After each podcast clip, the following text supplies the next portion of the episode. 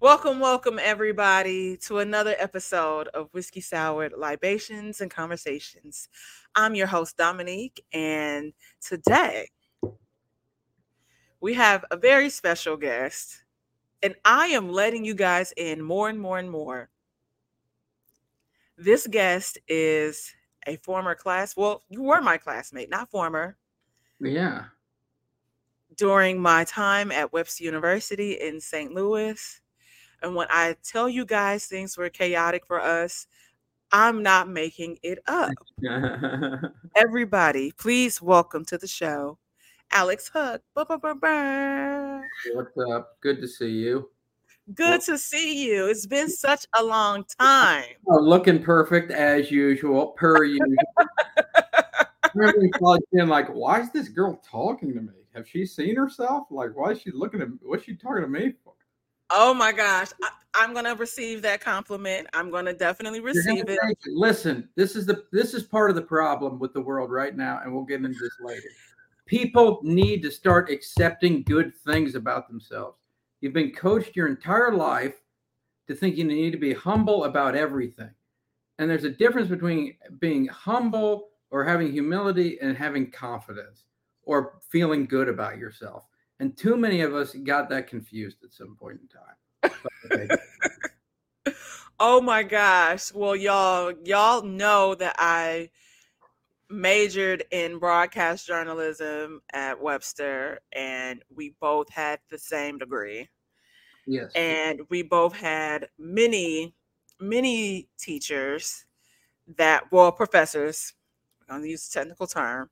Mm. And I often share certain stories about certain professors because it's still fuck them. But recently, we just reconnected within like the last week, and you were telling me, sharing all this information that I did not know was happening. And when you say, okay, people have to, you know, start receiving certain things, I think a part of it also too is also being aware of the people that are in our space. Oh. Because after after we, you know, like when we were messaging, I started to feel bad. I was like, how did I miss that? You know, because we all interacted consistently with each other, you know, and I was like, wow, how how did none of us see this that that what was happening and you know you share with me that you were experiencing dark times at webster you were drinking you started to drink Yeah. more and all these different things so i i truly i really did that that really i it took a, i had to sit with that for a second because we- i'm a person that always talks about oh you know being kind to other people, showing up as our true authentic selves. It takes nothing to be a good, you know, a decent human. It literally takes nothing to be a decent human being. All the while you're sitting 10 feet away from me and you are your world is upside down. So can you take us through that a little bit? You mean like what happened? Yeah, what happened? Um, so I grew up just like painfully like normal and just like a very, very small town. There was Okay. 4,000 people in my hometown. My I think there was 18 kids that I graduated with in my high school. Wow. Um got along with everybody super popular. For some reason I never was attracted to alcohol or drugs or anything like that when I was in high school and honestly it was just that i was more interested in like dating and chasing after girls than i was uh like weed or drinking. So i but i was still super popular still went to parties and everything still had great times and just didn't drink or do what those people were doing. And um then i would so I don't know. When I first started at Webster, I was a freshman, which I graduated high school in 2005. So it would have been the fall semester after that. Yeah. So like I went to this tiny Catholic school and in a very small town and I showed up at Webster and I'm like, I'm the dumbest person here. I'm truly an idiot. Like I'm a moron compared to these people. So it was like full imposter syndrome before people even knew what Wow. imposter syndrome was. So yeah, so like that then I went into this like existential crisis mode and I was still dating a girl from that was a senior in high school. Um so and I don't know, things were a lot different back then and I don't know that much about that school honestly, but back then when I was a freshman you had to live on campus the first year. Was it like that with you? Nope, I was commuting. Because you were living in the city. So since I lived yeah, I was a commuter. Yep. Yeah, so I was a resident. So they only had so many dorms back then. So it was kind of a hard school to get into. And um so freshman year, I was already I mean, I already very much struggled with like codependency and change and things Mm. like that when I was a kid. So when I went to college, I felt like the dumbest person in the room. And then they roomed me with a guy um, who was from I can't Bosnia. no. But there was so many people from like different Well, there's a there's a bunch of Bosnians in St. Louis, but um where was he? Mongolia. Oh wow. Okay. And then, but he was like significantly older than me. We had nothing in common. And he had like knives and things in the dorm room and, and like alcohol. And that was what was crazy about Webster. It was a wet campus. So if you were over 21, which he was for some reason, and still on camp, I guess because of a foreign exchange student, I guess probably junior year or something. I don't really know. Okay. But so, anyways, I was just severely unhappy. Like I didn't know what to do. I didn't have any friends. I didn't know anybody else that went to the school. Um, so I just for I just basically just had a meltdown. And I I don't even I don't know that I even so I made it through the semester the first semester.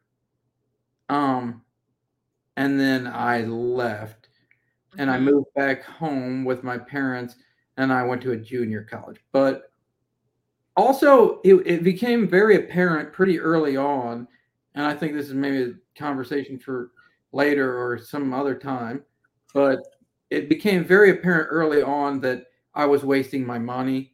There were professors that didn't know what they were doing. I had one show up one time with a dildo in his hand, waving it around. Wait, wait, wait. Hold on. What? I'm okay. So, do you remember this class called freshman orientation? They made us all take it. Yeah. So okay. So the fresh. the- Okay. So you mean like those classes? Like yeah, those freshman, sorry, freshman seminar is what they call it. freshman seminar. Okay. So I took my freshman seminar. I had uh Gina Jensen. So I because I took like a, a time like oh actually no I lied. I took a women's studies class. Gina taught the that that management that time management class. I think that we all had to take because I, I I remember I there was would have that shit. I've meant to actually listen. Yeah, like I we had to take. Did you not take that class? I feel like you were supposed to take that class. Shit, I don't even know what I was supposed to do. Well, see, I transferred in though, so like some of my stuff, my like But what your- I got. But freshman year, okay, but your freshman year, I I was there in 05 too. So we had the freshman seminar class. I took a I took a women's studies class, and then there was a class that I took with Gina Jensen um, because I would go on to really love her. Like she's a really dope professor, her and her husband. yeah.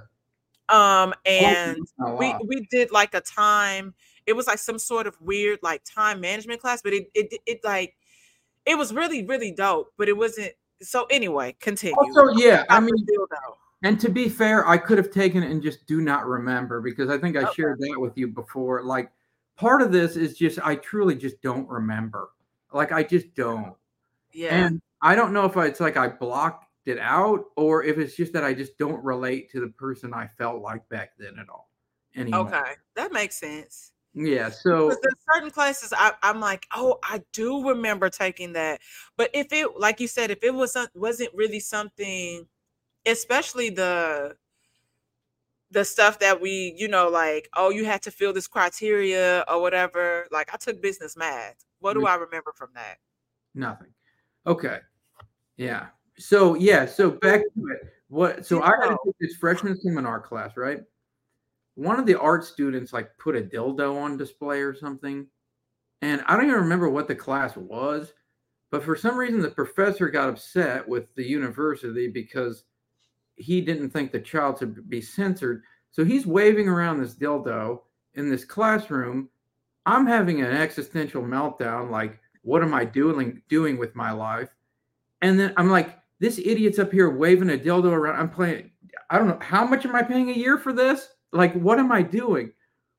So I went to the red. I went and complained to the school, and I said, "This is." I said, "This is insane." I was like, "What am I paying for if this guy's throwing around dildos?" And I said, "And why am I? Why did I waste my time filling out this survey about to match myself up with a roommate if you're just going to put me with whoever you want?" What is the that was okay? So that was going to be my question to you. I thought that they did something like some sort of survey or whatever, trying to. So how did you get from what I said? I'm a small town boy to partnering me with someone that's 21 and got knives all over our dorm. Yeah, exactly. Who has and we have zero like interests whatsoever. And it's just because that's who was there. There was no like there was a million I, I still Who who, who was? Do you remember who your uh? Were you in Webster Hall? Because I feel like I thought that was like the freshman dorm. Loretto Hall, I think. I think it was called Okay. Loretto Hall. It was above the caf where the cafeteria was. Yes, that's where they had the. Okay, I have a funny story to tell you, but go on. I had it. Yeah, I had a my freshman or my uh hall guy was Dan. His name was Dan something. He was Okay. He was an I Asian. know I know who you're talking about. Yeah. yeah, small Asian guy. But yeah, so um, yeah, so I sent an email to them. I had a conversation with them, and I said this like I brought up the whole thing, and they said, "Well, we just don't. This probably just isn't the right school for you." So that's when I left after at Christmas, which I kind of regret that in a certain sense because I started to develop friendships with people right around that time. And I mm-hmm. wonder if I would have stayed, if those people would have continued to be my friends. I still see some of them from time to time, but I don't really also don't have that many friends from college. So, um, yeah, so I went to a junior college for a year or a, a semester. Um, and uh, at that, and um, I thought it was, I, I, I was smart enough to realize that it wasn't right for me because I didn't try at all and I got a 4.0. And I was like, what? I was like, this is not good. Like, in hindsight, I probably should have just stayed there and gotten all of that because it would have been a hell of a lot cheaper. But then I decided I want to be a teacher. I went to Fontbonne for a year and I was still miserable. I hated being at Fontbonne too. It was very high schooly and I just did not like it. And that was, mm, and I, I never struggled to get along with anyone in my life except for the people that went to school at Fontbonne for some reason. I don't know. oh why. wow. Yeah. So, um, I was so, and that's when the drinking started. So the high school girlfriend, eh, she went off to college, Okay. tried to do the long distance thing. Of course, that didn't work out. Doesn't work. Yeah. Um, and then, um, that's when I started drinking. Was, uh, so she's she she came from a family of drinkers, and they always kind of thought I was an outcast. Like, hey, this kid doesn't drink. Like, she would be the one throwing like the weekend parties, and her parents didn't care that there was kids at their house drinking. Like that was their thing. Wow. Okay. So Definitely small town vibes. Yeah, so- Yeah, so she convinced me to, to and I say convinced. I, it wasn't that hard convincing me, but she had me take a drink after, uh, after like um, uh, the day after I turned 21. So that was really my first taste of alcohol outside of like church wine, and um, all of a sudden, this anxiety that I had lived with my entire life was gone instantly, like that. Oh wow. Okay. And I was like, this is what people have been carrying on about. Um, Wow. and then I, but I still didn't like go into it that hard. Like her and I were kind of on again, off again, and then that's and then when we were off again, which was right when I've met you, um, that's when I really started drinking very heavily. Like I was just in a shitty apartment by myself and um just very very unhappy with everything and just smoking a shit ton of weed and drinking so much red wine. They used to sell this red wine at Shop and Save that was three dollars a bottle, and I would buy that. But um, yeah, so it just turned into an everyday habit. So it just okay. So gradually over time, so like now you're back at Webster because we're in like our last, you know, like you know how that goes. Like now we're in like the thick of it, like the classes where like that are like our capsule classes and all of this stuff. And, and honestly, I just thought you were shy. Like you would like crack, crack the random joke here and there, but like I literally thought you were just shy. And I was like, oh, okay. But like I mean, I you would say something, it would be funny. And I'm like, what the hell? Like, but you don't say nothing, it would be that. And it would just, and that's it. That's it. So, like, that's what I'm saying. Like, like, that's just so crazy. And I think, and I, like I said, that speaks to us, like, just kind of like being oblivious to like what's really happening. Cause, like, you're telling me, like, oh, I, you know, I was this kid, I grew up in this small town. Like,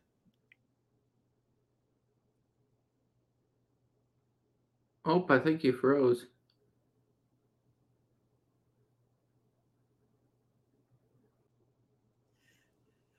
I'm putting it on Webster because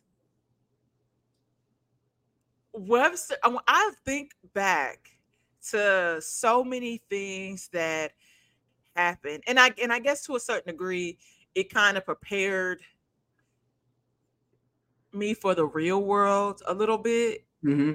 That it's not all you know cookies and cream and or whatever the saying is it's not like that and they're going to be no matter what you do right it's always going to be somebody that's on some bullshit yeah because i think about like you said something happened i did not like it i'm speaking up and then it's like same responses or nobody really rallying behind you to even investigate or figure out what's happening because oh somebody has been an adjunct professor for 20 years yeah. or this person has been here for so long and it's like but so because this person has a history of being here like they have a track record with, with working here that doesn't mean that they can't fuck up and make mistakes it also doesn't mean they're good at their job it also does not mean that they're good at their job because as i spoke to people about certain professors,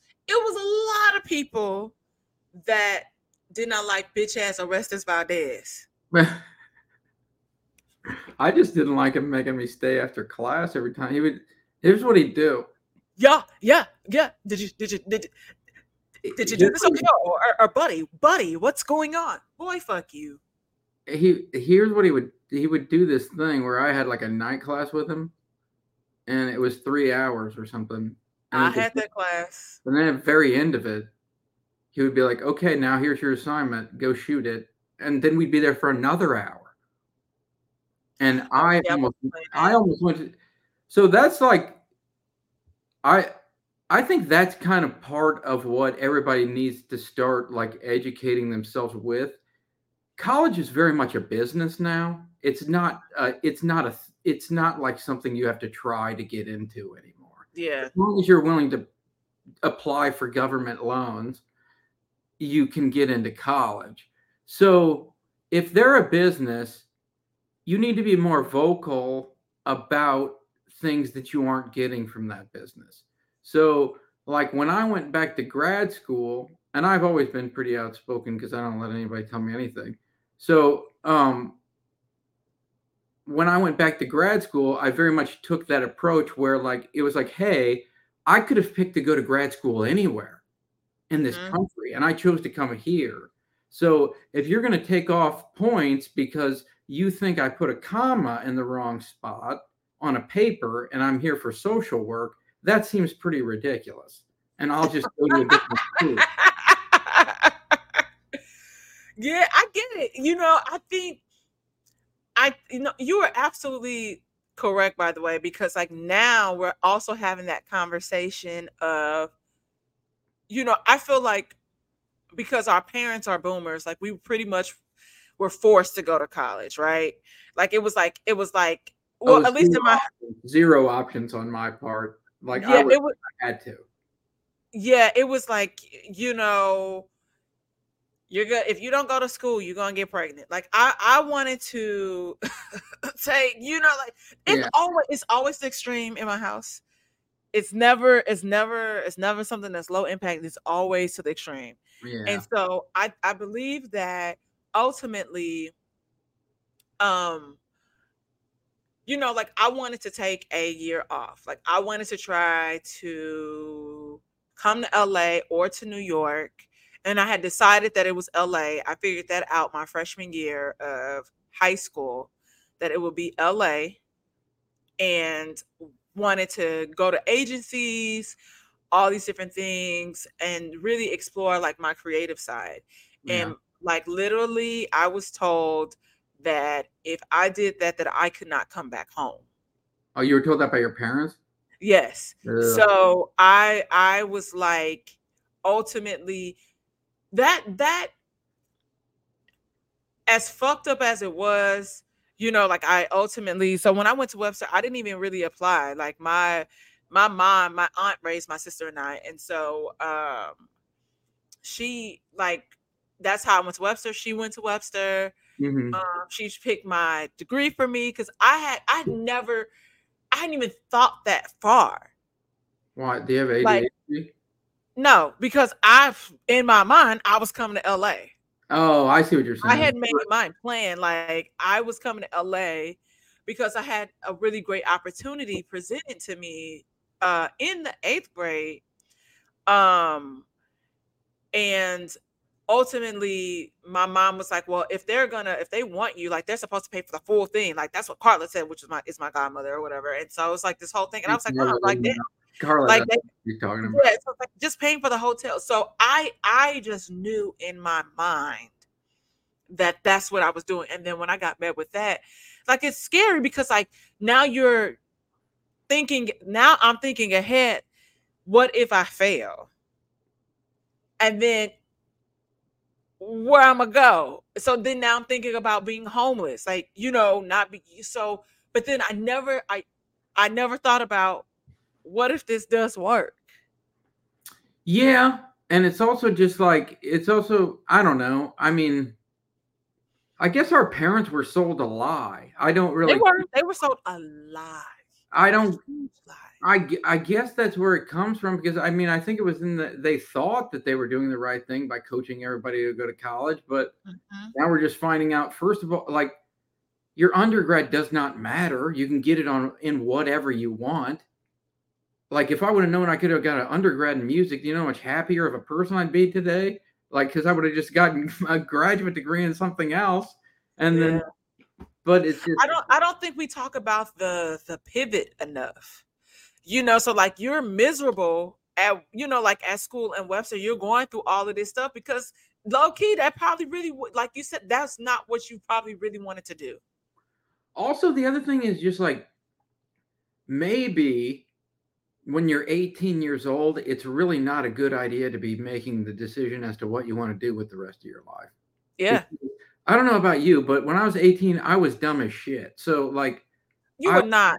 i was You were not dumb as shit. So stop saying that. I that. was an idiot when I was 18 as compared to like how I am today. Like I was a true moron back then. Like I didn't know what I wanted to do. But life is about experiences and being able to grow. Like we all have done dumb, terrible things. You know what I mean? Oh, yeah, I mean, I didn't. I I made it through college without opening a book. That's both undergrad and grad school. I just didn't. what? Do, I didn't do anything. I just. I like if you needed to pull a quote, I just pulled a quote. It was just like You know, honestly, when when I think about us having to buy books for certain classes, like you know, like okay, so you. the you- main class that, listen listen i at some point i was just like over it i don't think i bought books my last semester like my last year But um there were certain books um that like for the the the the the women's class studies class that I took, we were actually reading those books. Yeah. But if it was like some sort of textbook, like you know, outside of like certain psychology classes, whatever, for the most part, for our journalism classes, we didn't need that shit. no. Like there was one teacher, because I had to take that class twice. Uh, it was an older That's white another thing you should never allow a school to do that you're paying to go to is fail you in a class because that's ridiculous. and it wasn't even see but you remember like for for the the the the classes for our degree i think we could only get like a b or better. It was like a, either a c plus like i thought it was a b. But whatever i don't yeah but so whatever it was i got like a c in the class so i had to retake it. It was it had to be a D or it had to be a C or better, I think. okay um Because that's why I had to retake history of broadcasting because I got a D. okay so let me tell you about that bitch i feel And- like i had why i only had to take that class once and so y'all i know we are jumping around a lot but this is just how chaotic the experience was because linda williams was also my advisor Mine too. I when I had the instinct, and this is where I'm really because like now we're stepping into like okay, still not being sure of things like where somebody hands you something and you're not realizing that you have the option to change and switch things up. Yeah. When I had the instinct to switch her, I should have switched her Yeah. because to be to be completely transparent, I came into Webster on academic probation. So that meant that I had to have I think like a, a, a 3.0 or like a two, like whatever it was, I had to maintain a certain GPA so I would not get kicked out. So I knew when I was just fucking around in high school, like I was mm-hmm. super social. Some stuff I was just like, I don't feel like doing it. But also as as we understand mental health as we grow up, I realized that sometimes I would be anxious. Sometimes I would be sad. You know, like, you know, I would be depressed about certain things. Certain things would make me really uncomfortable. Um, I never really ever tested well in life hmm uh, when it came to stuff like that because I felt like overwhelmed. So I um so when I did not so my freshman year, so that meant when you came in in academic probation, you could only the the max load that you could take was 13 credit hours. It was either 12 or 13. So I I did that. What's normal? 16, 15, 16? 15, 15 somewhere between 15 and like 18 if you're going to take like a full full load or whatever mm. so outside of that like so after my first semester or whatever the conversation should have been okay if you keep taking 12 credit hours or whatever you probably uh you will your graduation will be delayed Yeah. But that's how they get you because a lot of people end up doing five years at webster I was there. Yeah. They got i did for an extra semester. And Mhm. there- was really no reason for it other than that. The only reason I had to go for an extra semester was because they didn't offer one of the classes that I needed to complete the degree for that semester. So I had to wait. It was ridiculous. Yep. So I had to pay for a whole nother semester. That's why the government's never getting any of my student loan money back. I don't care. They're not getting that back. Like I felt I like we were. care. I felt like, Figure it out. They should Yeah, have I been feel like- with it. and then when you was finding out that like uh Dr. Helms, and then I know as I graduated, like I think it was like uh Beth Stroble, whatever that came in that was president, when they were making close to a million dollars a year. I was like, oh, F all y'all. Yeah. but you know like ultimately um like the conversation should have been that you know okay so you should probably now consider bumping up um you know your classes you are i was like making the dean's list and all that stuff so that should have been the conversation and i felt like she did not give me the she did not set me up for the proper success so as we're approaching like which would be normal junior year i was short credits and so one semester I took 24 credit hours. Ha- two uh, two classes I took I took at the community college. And so I'm in summer school trying to catch up and all you know like so I can wow. walk Yeah. And I did it. And I didn't triple. I was working full time. I had a job on campus and I had two jobs outside of work. Yeah. But I'm making it work and still with short credit hours. And I and like you said, I only needed one one class or whatever. And ultimately, um, whatever it was, I don't know if it's that it wasn't offered, but I, like I ended up having to do pretty much because of how financial aid was set up. And Webster, it costs more if you took if you fell below a full like the 12 credit hours. Webster was more expensive. So I had to take Yeah. another full load. Yeah. I was so pissed. Yep. Yeah. Yeah. Because you had to take like over 12 to get fin- to qualify for financial aid, Yep. which is idiotic. Yeah. Yeah. And so I um I was like, oh my gosh, like I and that and so when my sister went to Webster, I was like, hey, my advice to you is always check, always double check. If something doesn't feel right, ask somebody else because I, that's what I should have done. That's what I mm-hmm. should have done. But then it's just like you don't like also like when you're reporting certain things or saying certain things, like you're getting so much pushback. So it's like, okay, well, maybe you are right. You know, you work here, like, but it's all it's all a, a, a sham. And and now, like I said, this goes back to you know us the books and everything is so much the inter the internet was at our fingertips then so because i i would go to the library to do work but it wasn't like i was like checking out books or anything like that everything that i got like i got from the internet Yeah. and so i tell people now i was like hey unless you're trying to go like be a teacher or something and hell you can go teach at a charter school without a, a degree Yeah. a degree Yeah. for real.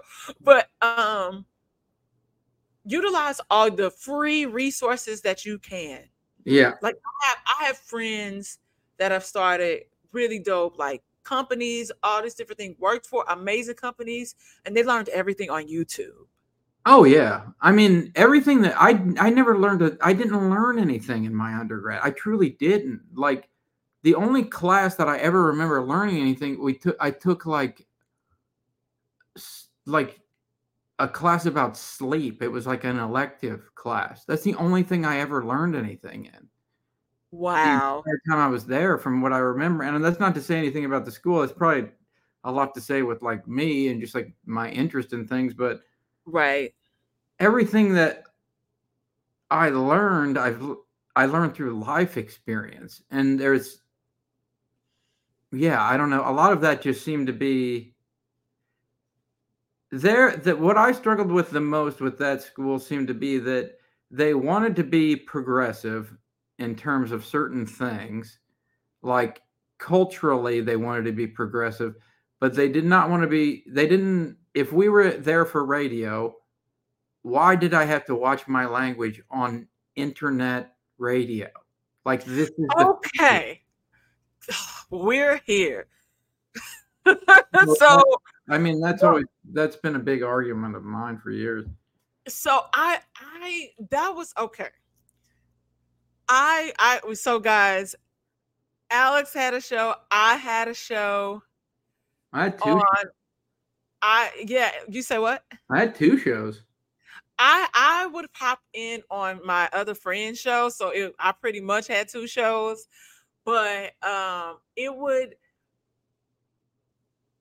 mine was called the Tea with Pretty Sadiddy. That was that was my that was my show, and I would play R and B and hip hop Hell yeah. And I, like you, I was like, you know, you guys are not providing us, if you want censored music, like we're doing this for free, but you guys are also not contributing. You don't, you don't have a log of music that we can pull from like a real radio station. So we are playing our own things, but it, again, it is on the radio, on the internet, yeah. that the school has like that people are tuning in but are they really tuning in and so yes they will have it playing in the uc and um you know like marlettos and things like that Yeah. like often because i met really you know cool people in passing because of that but um ultimately i remember jim singer bust through the door i played one of the songs from dreamgirls and I think it said shit or something, and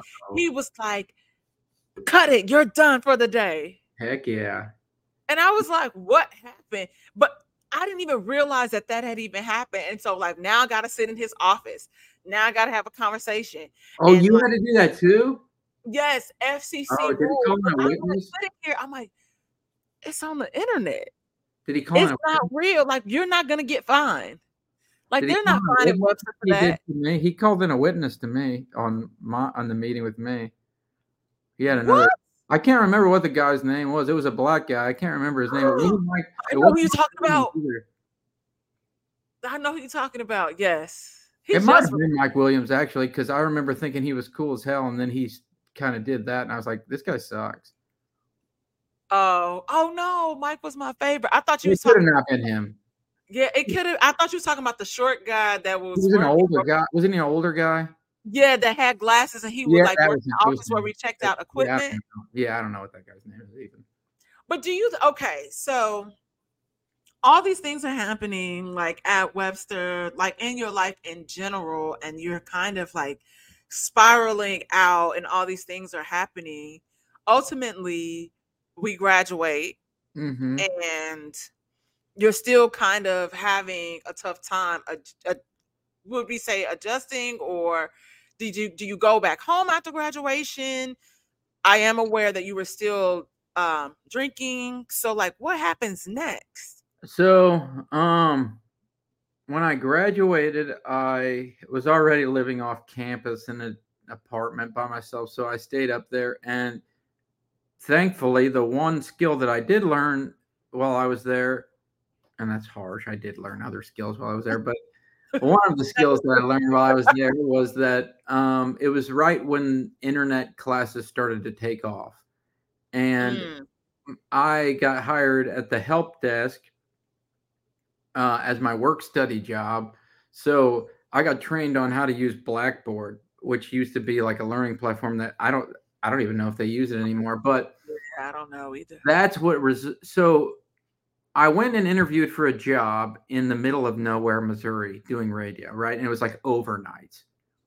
And the first of all, the interview pissed me off. The guy goes, he said, so uh he goes, um, you know, these interview questions.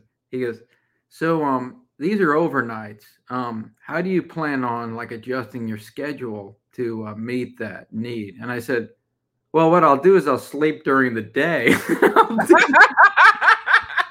He's like, you asshole, you're definitely not getting this job. I, I'm, job. not, I, I'm not shitting you. That was my exact response to him. I said, "Oh well, what I'll do is just sleep during the day and work at night." Like what? do you-" And so I didn't get that job, right? Um, so I need. I I didn't think radio was really right for me, anyways. I just like I had ADHD my whole life, but I didn't know. I just my parents told me I was lazy. So, um, I went to school for broadcasting because I knew I could get through it without really trying that hard. Mm, So it, it wasn't really a huge interest of mine, really. I mean, it was just like, oh, what what can I do and not do math? Okay, that that's it. You know? Isn't that sad? Like, what do what do I have to do to not use math? yeah. What do I have to do to like get through this the easiest way possible with the, least amount of effort? Is what my idea was. Because, and then, um, yeah. So I didn't get the job, needless to say, and then, um, so I I don't even know how I came to find out that it was like a marketable skill to know how to use Blackboard, but I ended up going to work for a textbook company um and like doing Blackboard stuff basically. Wow. And that's what I did for like 7 years, but I I mean that was that was like the worst of it because I was just severely severely unhappy with every aspect of life Mm. when it came to like my profession and just like I don't know. I'm one of those guys that just like questions life at a deeper level. I think there's just people that do and people that don't.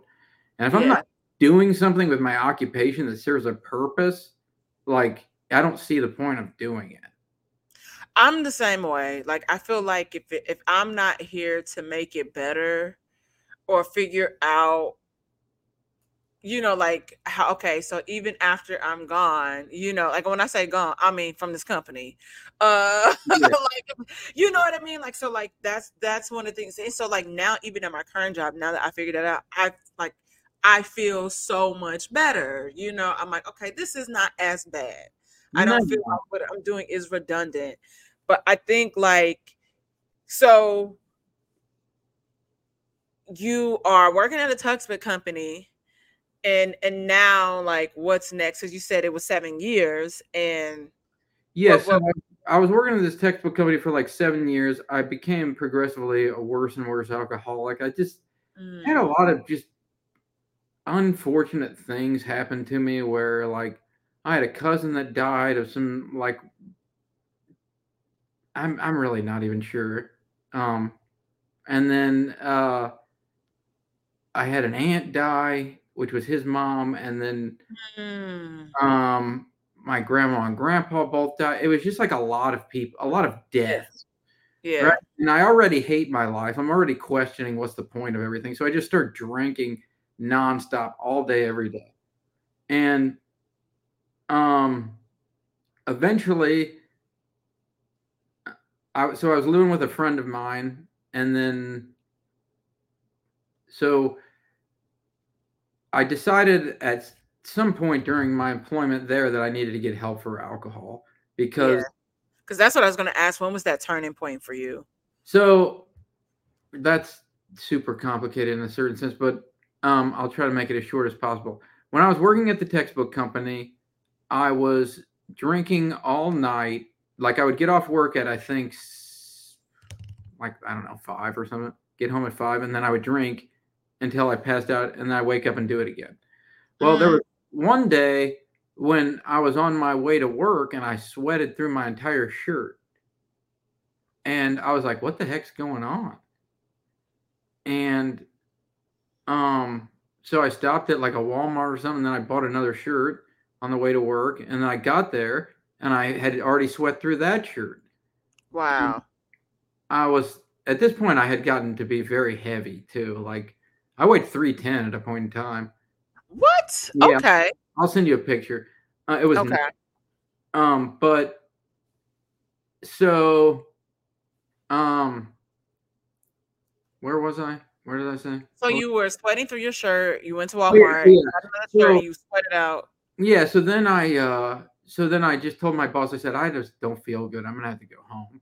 And I went home, and then I took a shot as soon as I got in the door.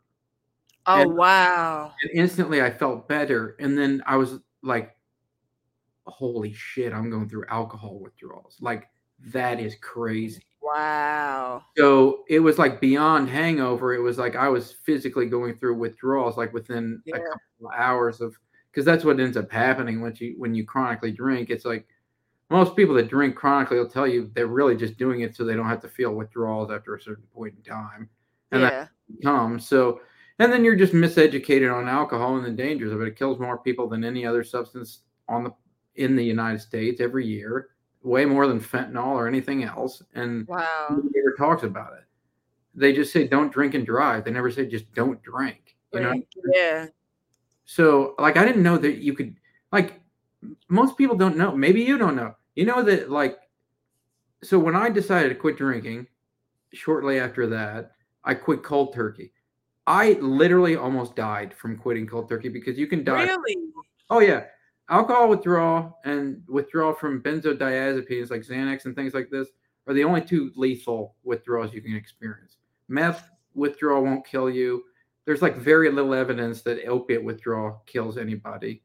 It's it, alcohol withdrawal kills so many people a year, and you don't even know because they never tell anybody. Like they don't tell anybody they've been drinking. But what happens is so alcohol depresses your central nervous system, right? Mm-hmm. When you when you take it away, your central nervous system goes nuts. That's what a hangover is. Your central nervous system saying, "Hey, you were giving me something that was making me feel better, and now you're not anymore. So give give me more of it." Um. Wow. Okay, I never knew that. Yeah. So the natural reaction of most people is like, "Oh, I feel horrible. These are the consequences of it." But there's some of us that say, "You know what? I could not feel horrible if I just drank more."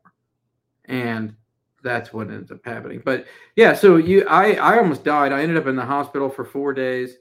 I told I I um they almost had to and then um Wait, okay, can um while this is happening, are you by yourself? Like, where are your parents? Is anybody contacting your family? Like, what's going on? Oh, sorry. Yeah. So let me go. So I'm trying to figure out the sequence of events, essentially. But you don't have to figure it out. Like, just just tell us what you're. I don't want you to feel like. I was still living with my friend. I was still living with my friend Brad at that time. Oh, okay. I, and I just decided, like, Brad from Webster. No. Oh, okay. um, he so I was living with my friend Brad and um I don't know. I think I went to the hospital and then they yeah, I just told I told my work I needed help essentially. And they're like, oh, okay. And they're like, you can take family medical leave. Like these are the things that I don't remember. Like I truly don't even remember doing any of this stuff. So um when I went to the hospital, then they uh put me into outpatient rehab, which was my first experience with group therapy. Which, okay. Which is why I'm a big proponent of that. But um yeah, so I tried that, but I actually didn't want to ever quit drinking. So I, I don't know. It was just like this series of like me going several months without drinking and then drinking again. And oh, okay. And like my work got tired of it. So they didn't fire me, but they outsourced my job to a different country and they kept a lot of the people, and I wasn't one of them. Okay. I would. I can only assume that's because I struck uh, of that, you know, because yeah. I was one of the best, and I thought like probably one of the top performing employees when I was there. Oh but, wow. Um. Yeah. So. Yeah, I don't. It then from there, um, it was just like a series of jobs. So I lost my job, but I got a severance package. which okay. awful because I drank most of that away. And I didn't do anything for like ever. Oh, and my friends ended up getting mad. My friend Brad, he didn't get mad. He just he was moving on in his life and he's like, You need to find somewhere else to go. And I ended up so I was outsourced my job and I didn't have anywhere to live, so I moved back in with my parents. Okay. Um and uh, from there, I just did like odds and ends stuff, and okay. I like um. But I, so I worked for Quest Diagnostics for a little bit. Okay. Um, then I worked for another IT company and then got fired from that for drinking. Drinking, yeah. Which that story is for a whole different day. That's one. listen, that one was wild. I wrecked my car into a ditch, ran, uh, it was wild. Alex. Oh my god, that's the cra- that's one of the craziest stories I have. So yeah, um, that was right before I turned thirty, and I got super depressed turning thirty, okay. having accomplished nothing in my life up to that point. And I was like, "Do you did you feel like at that time, like the whereas at first the alcohol was kind of making you feel good like you said like taking away the anxiety that you have when you had your first drink versus now is it making it what you're feeling more uh in the forefront now? Because it's no longer suppressing certain things. Is it is it is that what could have been happening? I'm um, not trying to therapize you by the way. I'm like um it was more of just like i think here's the one difference you can ask th- here's the one question you can ask anybody to figure out if they're an alcoholic. When you start to drink, is your intention to get the most drunk you can ever get? Mm. Because that was my intention every time to get okay. the most drunk I could possibly. Like I'm getting the drunkest I possibly can today. Wow. And yeah, so that was. I don't know. I, it was just like I just became helplessly addicted to it. I don't know what else to tell. Like I truly just don't. It's hard for me to even think like why or why or why I felt so low or bad at that time in my life because like I just don't get it. Honestly. I think based on what I'm hearing, and and I think I think possibly it could be you're you grew up in a small town. You're now in an environment that's foreign to you. Your roommate is weird. Um, even the smallest camp camp of campus of a campus that Webster is, it is still very big. Yeah. You know, especially if you you you graduated with 18 people in your class, you're trying to find your way. You're you're we're all we're all trying to figure it out. Yeah. You know what I mean? And so it's for some people it takes a different toll. And at that point, I because you know, whereas me, I'm like, well, fuck it. Like if I'm gonna be here, you know? So but each person it shows up differently. And then also think about it even in 2005 the mental health conversations as progressive as things were they still were not nowhere near what it is now. Well no, whereas still now nobody even knows what's going on. Yeah it's still it's still a lot of things that people are learning and navigating. We still have people to this day that uh that that struggle with it. We all, you know, on some level, we all struggle with it. But I'm, I want to I want to point this out too because you said that like, oh, I have friends there, but it's like you know, I was starting to build those relationships, so I wonder what that would have looked like. I remember there was a clip of a young, uh, it's a trans trans man, and uh, they said, I I wish I would have talked to more men before I did this because I didn't realize how lonely it is sometimes being a man. Well, that's the other thing I was going to say is that I never liked being alone. I didn't like it. So when yeah. I and when I didn't have a girlfriend, right? It this set off this whole like thing like I had dated that girl for a very very long time. So mm. when, and I had fully thought that we would probably get married. I really did think that.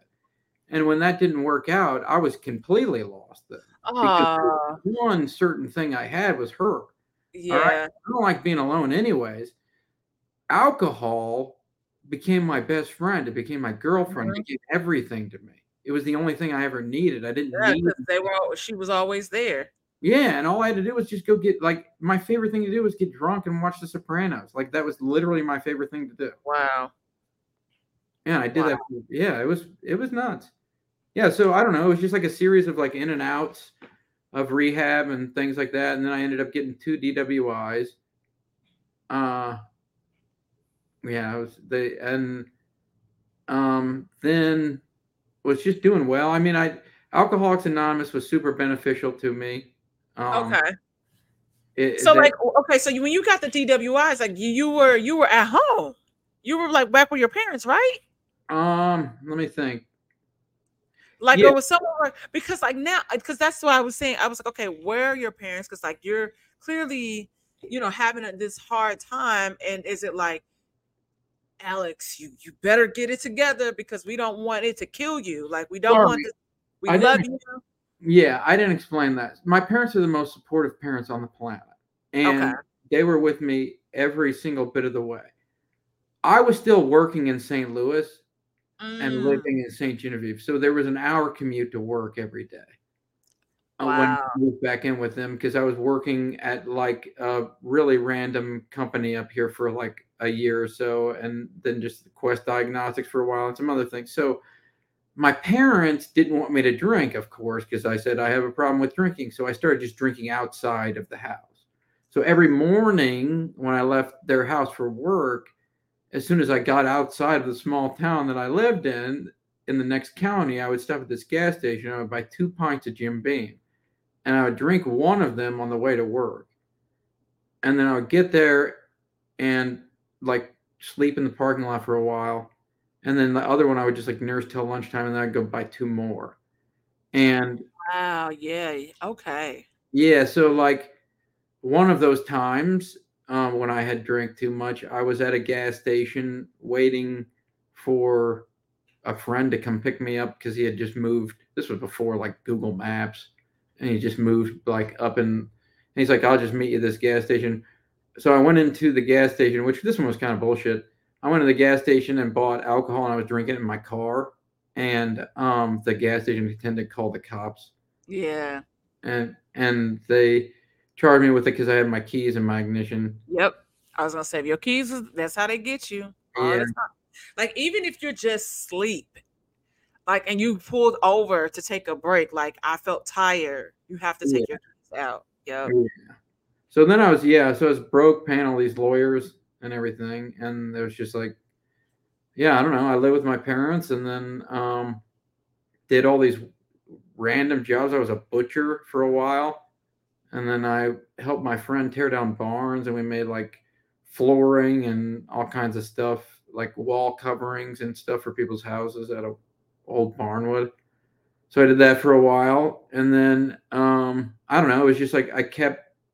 I went to Alcoholics Anonymous, super beneficial. Did everything I it, it's intended to do, but nobody. I think just like the thing with drinking is that that nobody really talks about after they quit doing is, is that nobody makes you quit drinking. You do it on your own. Nobody was ever going to tell me to quit. Like I had made the decision that I was going to quit. So after just like relapsing again, I was just like, I'm tired of this. Like, so I Mm. finally just bit the bullet and I was like, I'm going to go be alone with strangers again in my life. And I'm going to enter into a actual rehab. And I spent 28 days at Harris House in St. Louis. And then I left there on Halloween of 2018. hmm I got drunk one more time after that just to make sure the 10 grand was worth it. And it was. And I've been haven't had a drink of alcohol since that time. Wow, that's amazing. Yeah. And now, and like now, you you found your your tribe, your village. You're making music. Yeah. I mean, yeah. I mean, it, it took a while, honestly. Like, part of it was that I was lucky in that going back from my very first experience that I talked about, where I went to my work and I said I need help. They, i went to St. Mary's Hospital in St. Louis. I met a social worker named Beth, and she pulled me aside and she said, "You should really probably do this for a living," and that meant the world to me that she said that. So, um, then when I went to, I'm gonna cry probably. Then when I went to It's okay. Like this is this is a safe space, and sometimes it's like just telling your story. It's like it's also healing for you. Yeah. So then when I went to rehab, I met uh, my count. So in rehab, you go to classes all day with like Mhm. group classes all day, and but then you have an individual counselor too. My individual counselor was a, a guy named Joe, who was the smartest person I've ever met in my life. Okay. And when I left there, he said, "You need to do this for a living." And when he said that, it made sense. So Yeah.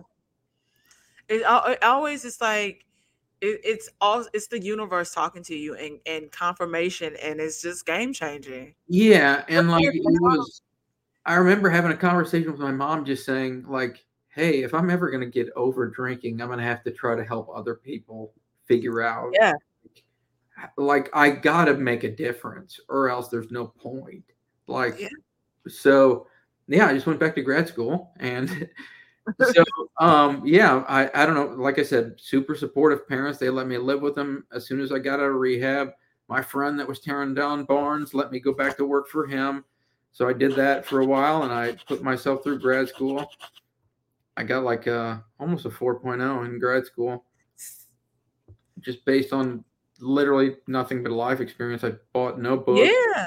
Yeah, I bought no books really. I like I mean it was just I don't know. It was neat. So yeah, I did all that online during COVID and I was working at a nursing home during COVID. Oh wow. Yeah, that was wild. So um so yeah, it was like and then um I don't know, I got fully licensed at well not fully licensed. I'll be completely fully independently licensed in April okay. to where I could like start taking insurance money and stuff like that. Right now I'm being becoming a therapist is very much like becoming a doctor. So you have to be Oh under, yeah, yeah, yeah. have to be under supervision for an incredible amount of time, and I'm almost finished with that. I mean, I'm uh, finished with the hours. I'm like waiting for the amount of time, which is two years. And so in. March, I can take a test. Once I pass that test, I'll be able to completely practice on my Yeah, own. no. I think that's so dope. Like it's you could think of all these crazy things, but one thing, like I said, that always stuck out. You said, if it's if if if it's not making me better, then what are we what are we doing? And you went through all that to find your purpose. Yeah, I think that's kind of like what life is in a certain sense. Yeah, that is the answer. It's just like we don't know what's going on. None of us know what's happening. But as long as we're just trying to better everything, then what's the worst that could happen? Like you die, yeah. you die, and you're anonymous. Who cares? That happens to all kinds of people. So, like, yeah. try, to, try to do something with your life. At least that's you how. Know, so, so you know what's interesting is that when we talk about like legacy and things like that like that that is what we're talking about. I'm like i think people get that misconstrued all the time. It's like my legacy uh it's not your kids. It's not. It is the impact that you made on this world whether it be to one person or if it's to 2 million people it is how you showed up for people and in their lives. Do you know what i mean? And i think that's so important yeah, I think it is too. I think it's important to try to help other people. And yeah. because I don't know, I've always been a person that liked helping other people. So, I mean, my mom was a teacher. So, like, yeah, isn't that honest? That's what I went to Fontbonne for because it's a great school to go for teaching. So, I went there for a year. But it's just like, I don't know. It was my life. Everything in my life led me to where I am, which I'm thankful because, like, honestly, I just didn't learn that well. Like, I was I kind of just bullshitted my way through all of school. I tell people that all the time and they don't believe me. But I mean, from grade school on, I just bullshitted my way through the whole thing. I kind of just did everything yeah. after that. Yeah. And, and also, I think that, um, you know, like, it's just, okay so what i'm trying to say i'm trying to like get the words out right and i just i think that also too is like also it, it speaks to a lot of stuff that we just do because we feel like we have to. You know what i mean? Like mm. okay i don't want to i don't want to do this or do that and you speak to having adhd you've had that your entire life which a lot of us have you know have like i, I so many people getting diagnosed as adults with adhd right? Yeah. and it's like oh this makes so much more sense of why i was doing certain things as a kid. I you know so I'd be like, man, yo, low key. I was like, I might be on the spectrum. I was like, because it's certain things, certain sounds, certain sense. I was like, yo, it's like it's too much for me, and I freak out. So I'm like, all these things that we're still learning and processing as adults, and I think, I think this is such a dope, beautiful story. Oh well, thank you. Yeah, you know, like even in the darkness, like you know, I know there are people that only focus on the darkness. Where there's darkness, there's light and so it it might it might that light might be kind of far but you you figured it out and you got there and you were able to grab it and you was like this is me this is who i am this is a part of my journey and i want to be able to give back to people i want to help people. If if i didn't like school like um I, I I've said multiple times to people, I was like, I would go back and maybe consider being a therapist because yeah. I like talking. I, I love, I like talking to people. I like helping people solve problems. I'm an Aquarius. We are very solution based people. So I, I do like that. And I love that my friends call me and say, Hey, do you have this space? Because I, I tell my friends, I say, Hey, you got to ask me. Don't just call there and dump. There you go. don't, don't call and dump. Keep those boundaries. You say what? Keep those boundaries. Oh yeah. Oh, I I am so pro boundaries. I was just telling my uh, best friend about it. I'm I, really bad at it. I you listen. Peace is a luxury that we all can't afford. Many people don't want to do the work to obtain that peace. Once I figured that out, you can't you Alex, you can't even call my phone talking to me crazy. Yeah. And, and if I'm at home, oh, oh, oh, oh, oh, oh. I don't like people arguing in my house. You gotta go. I will kick you out, and that can just be it. Um, if you, you call read, my phone, have you ever read about a highly sensitive person? Oh no, I'm definitely high impact. So have high. you read that? Have you read the highly? Sensitive I haven't read person? that it's everything that you're saying, which is that it's a group of. I mean, there's this like, it was a psychological theory that um, some people are just biologically born to be like more emotional than other people. So like, um, you as a person might get overstimulated by sounds and things like that that other people don't get overstimulated by just because your bo- your your brain just biologically developed a little bit differently and they call it a they used to call it like a highly sensitive person now i think maybe they call it like something else i can't remember the name of it now but it i mean i that's the other thing i think like mental health it, i think everything's gonna kind of change in the sense that with the way that they can scan the brain now and know things about brain chemicals, I think everybody probably exists on some sort of spectrum somewhere in That's a certain sense. That's how I feel. And I'm like, you know, I I people and, and and what's the interesting thing about boundaries too is that what I always tell people, I say boundaries are for you. They're not for the other person. They're for you. So other people might not understand that. And that's okay because you're looking out for yourself, right? And so it was it was a situation that happened and um well I didn't almost speak to my dad for like a year mm-hmm. because of crossing that line. And you know, parents, they feel like they can they because they've had a VIP access pass this long time, and then you're like, "Ooh, I don't like that," or you know, and that's people in general. So you revoke it. Yeah. So I was I I revoked but revoked it. Now he almost tried to down me this year, so that's why I, you know. So I was like, all right, I won't be petty, but uh, yeah. But you was being petty first. But ultimately, it's just like having to understand. And now, okay, because you were restricted, do you understand why I did this? Yeah. Because it's not conducive to me I don't want to argue with people. I don't want to talk about things that don't feed my spirit and my soul. And that's just it. So like and that's okay. So mm-hmm.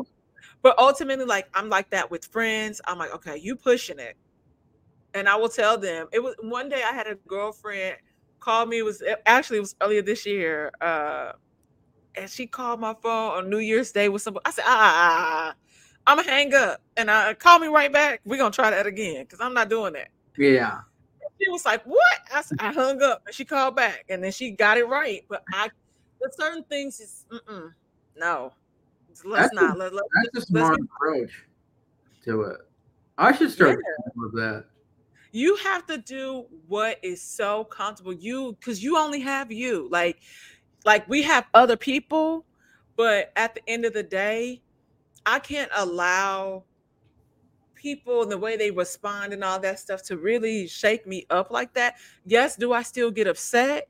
Because I be like, man, you're being so silly. It's like, stop being silly. Or, you know, I'm like, but and but I also allow my friends the space what I had to learn in that process. I had to allow the space for my friends to be able to be, you know, to vent. Yeah. And then, but I, but it's it's not a repetitive conversation. If if you you get two times, the third time, if it's the same conversation, I say, okay, cool. We talked about this twice before. What we doing to make it better going forward? Like, what what can you do? Yeah. So I I, I do. I you do probably that. would be a good therapist. hey, listen. You might be. Listen, I'm about to turn into a Iyanla Vanzant. She knows she is not a therapist, and neither is Doctor Doctor Phil is not a real doctor. I just found that out. He's like a psychologist. He's he's got a. I mean, he kind of is. He's got a psych degree in psychology. Okay, I wasn't sure. Somebody. He's also been divorced multiple. I'm pretty sure he's been divorced multiple times and tries to hand out marriage advice. It's just like, what are you doing? Listen, I I give great advice. I give great because I because though I like I said, I can be emotional at times. I just try I, I I'm a little more pragmatic to a certain degree and a little less emotional when it comes to stuff like that. And I have to tell my friends, like I had a, a deep conversation with a girlfriend the other day. I said, your background is in therapy. Like you, you, you are a therapist. So you're moving based off of the tools that you've given this person to help them be better, but it's not conducive to you. It's hurting you. Yeah. You can't stay. You cannot. I'm like, because it's this is what it is. Mm-hmm. So it's either you're gonna rock with it and just let it be. But I'm pretty sure you are very well aware that you are deserving of so much more. Yeah. So Yeah. I also just call, call me now for your free tarot readings, guys. I wonder, wonder if sometimes like I just wonder if the black community is different from the white community in the sense like it just seems like all my friends that are black have more confidence than my friends that are white and I don't I just feel like you like there's just a better sense in your community of like building that. Does that make any does that resonate at all? Maybe I'm not. No, no. Okay. So we can unpack that. Uh, it starts when we were dragged over here on the boat. oh, I did. I know where it comes yeah, so from. to, so think about it from this perspective, where black people, we we come from a sense of survival. A lot of things, a lot of our culture, a lot of our roots, history, survival, struggle. Um, we had to unlearn everything that we knew yeah. And and and and and had to be indoctrinated in in a society and world that was forced upon us that looked down upon us that treated us like animals yeah. slavery and i and i and i explain to people slavery is so much more worse than what they put in oh, textbooks oh, god yes uh, yeah. And and and and now we're in the space of where you have people wanting to erase our history of slavery. They want us to get over it, but then you have certain cultures and society where you have to learn.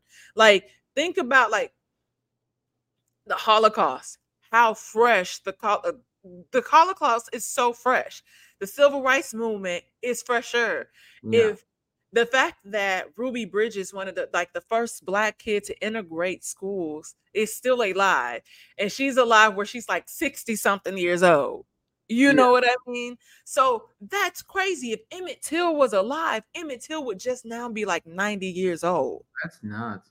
That's crazy. And so people, the imagery that they show too also makes it feels like it's further away than what it is because black and white. You know what I mean? Mm-hmm. And so and and we're still in this space of people that say things like you know like people still try to erase our contribution to society even today you know and so it's it, it's it's really it's really all we can do is be resilient all we could really be is regal all we can really do is love on ourselves like that you know i i think about when you said that i thought back to my childhood yeah. right because we all have like certain things that happen or you know within everybody's culture right um and so i think back to the the conversations that i you know had in regards to self-esteem growing up mm-hmm. you know we couldn't slouch you had to speak a certain way you know slang was not a, in our a, a lot of black kids households we could not say certain things because mm-hmm. you know in in i was seeing certain people certain images and I'm named after a character on um, Dynasty, Dominique Deveraux. Yeah. And she was like one, I think maybe probably at one point the only she was the only black character at one point. Mm-hmm. But she was this regal, rich, badass played by Diahann Carroll. And I was going back and watching clips, and I was like, oh shoot, we have similar personalities. Like I'm that, you know, caddy, little caddy. You're gonna talk that shit, but you know what you're talking about. She had fur, she had diamonds, she had all of this stuff. So black people, like, because we are not a monolith. And so we show up in so many different shapes, sizes, colors. People, you got that that wanted. If you want to be ratchet, be ratchet. I love it. People hate Sexyy Red. I love it mainly because she's from St. Louis. Yeah. Anytime I see somebody from our our our city and they're winning, I'm like, fuck what you talking about. She winning. I don't care. Yeah, I agree. Like, it, and and i'm like hey you don't have to subscribe to that. Right? Mm. and I, and that's the other thing but i think i'm gonna tell you this i'm just hey and fuck with me on this. I don't care how if if if if reincarnation is a thing every time i want to come back as a black woman. Well that's it's that dope. that's beautiful. It's that dope. Good for you. and and i and and is because we've had to. We've had to be confident because our confidence is what has kept us sane in workspaces. I'm one of the few in 2023 at the company that I work for in corporate. It is myself and I she appears black. Her yeah. name is black. She might be Eritrean or something, mate, but we're the only two. Yeah. In in a room full of, of like, so we have to be on, but also with that, it can be intimidating to people. You know, I I got a review. I don't, I don't even think what you just said most white people understand that you have to be on. I don't think people understand what that means. You got to be on all the time. I know, and a friend of mine, Keon, explained that to me one time like as a black man what it's like just to have to be on at all times it's just like i never even thought about it like i don't have to think when i walk out my door mm-hmm. like uh, uh, generally speaking at least in missouri like if you're a black man you're assumed you're a criminal at almost all times like mm-hmm. that's just the automatic assumption that most people have so i would get pulled over alex on the south side every time i would drop my friend off every time I've never gotten. I luckily always was able to. I've had people in high places, so I can I was able to name drop. Yeah. But I would be like, "Why? Okay, so what happened? Why'd you pull me over? No reason. So I can report back to your boss because uh, yeah. it's my, it's, that's my family." One time, Alex, I was leaving a college party. Um, my boyfriend at the, it was like my boyfriend at the time, my his cousins, and like a friend. We're in, in my car chaos was happening. I think some somebody was shooting in the parking lot. Next thing you know, I'm like trying to pull out, but then my car is surrounded with cops. Lights. Oh my god. Red lights in my car. Roll y'all windows down. Put the window, your arms out the window on the roof of the car. And the person that's in the middle in the back seat, hold your hands up. So I'm like, What's happening? Think we do. Nobody saying it's no one saying anything. Hey, what's going on? We don't know what's happening. Y'all got these guns and these lights pointing. Like, what what like what's happening? No one saying anything. I said, okay. And I na- I dropped the name. I said, that's my uncle. I will pull a arm, my hand in and call. It's 2:30 in the morning. I don't think you're gonna like that. Yeah what is going on and then ultimately the cop would say oh your car matches the description of a car that was mm-hmm. shooting in the parking lot. I said okay. Understandable. What's the description of the car? Oh a silver sedan. My car is not silver. It is slate gray. Almost black. Almost black like that deep of a slate. Yeah. That's not that, those are two different colors. Yeah Oh, uh, uh, yeah. I don't know how you. I truly like. I don't get like. I don't know how you all do it. Like it's it's like. I mean, I know it's like. Like you're saying, it's fresh, and it's just like, but it's just like, what has really changed that much? Like nothing has changed. Nothing has changed, and that's the reality of the situation. I think and, one thing that's changed, and maybe this is a good thing, is that in a certain sense, I think middle class America is feeling a lot more of what you have felt for some years in the sense of like wages being stagnant and things like that. You know what I mean? And not feeling the ability to advance. So maybe I don't know, but it's just like I, I don't know. I just don't get it. I never understood that. I never understood. It's years of well, not years, centuries and centuries of uh white supremacy. Yeah, but like how, how do, how do me as a white kid, right, that grew mm-hmm. up in a small town with almost zero black people in the town, how do I have no problem with it? You know what I mean? How do I develop normally? Like I don't get that aspect of it. It's because some people understand humanity. Like you said, how can I make people better? How can I what what is how can i help others yeah when your mind is wired like that it's it's completely different it's mm-hmm. completely different Cause like I never my interaction with you, like I said, like when we were in school, I didn't feel like, oh, Alex, white people, black people, you racist. I never felt that. Yeah. But and also, but it's also it's like when you have a sense of being worldly, being uh, and, and, and even throughout your story, you know, you know, being able to co- overcome adversity and everything, it's like you you were able to understand I have a purpose. I'm supposed to help people. I'm supposed to do this. I'm supposed to do that. Where there's some people that are like, yeah, I'm gonna help these people like look like me. That's never came out your mouth. Yeah. You know what I mean? So it's like it's it's it's different. Like some people are just and, and I do believe, but also we also know that and understand racism is taught. That's not the conversations that was happening in your household and amongst your peers at school. Well, amongst my peers at school, it's definitely happening. You no. know, I mean, you know, I well, it didn't you know what I mean, like impact you, but like at home, like that's what we talk about. Like when it comes to education, a lot of things, it no, it does not not a lot. It starts at home. Yeah. That was but, a I mean, that was a huge deal. I mean, when I go back to think about it, like that is the reason why, is because there was very few black people in the town, but the the one family did live right down the street from me, and that none of them had driver's license, and my dad would always pick them up and drive them home, and they had grandsons that lived with them for a while that were a little bit older than me, and they were pretty influential in like helping me grow up. They taught me how to play basketball and things like that. And I like witnessed racism very young. Like I would hear people like yell the N word out the car window at them when they were standing in front of my house. So, I mean, I'm sure that all plays into it, but mm-hmm. um, yeah, I don't know. But your dad was your first teacher, and you're seeing him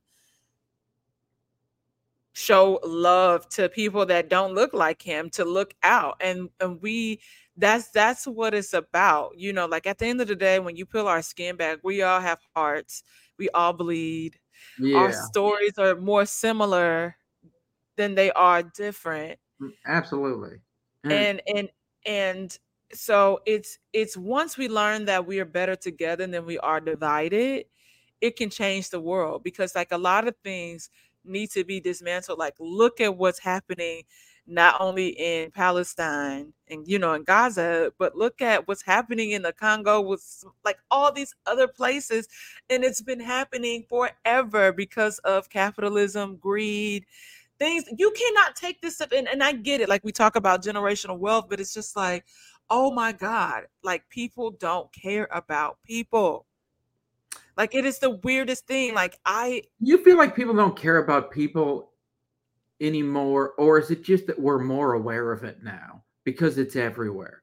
Because you're think, on social media and you're seeing and you're reading mm-hmm. about the war that's going on in Israel, uh, reading about what's going on in the Gaza Strip. It's like if we if you didn't have that, if you had the if you didn't pick up today's newspaper and read that like it wasn't the 1950s, you wouldn't know that was happening.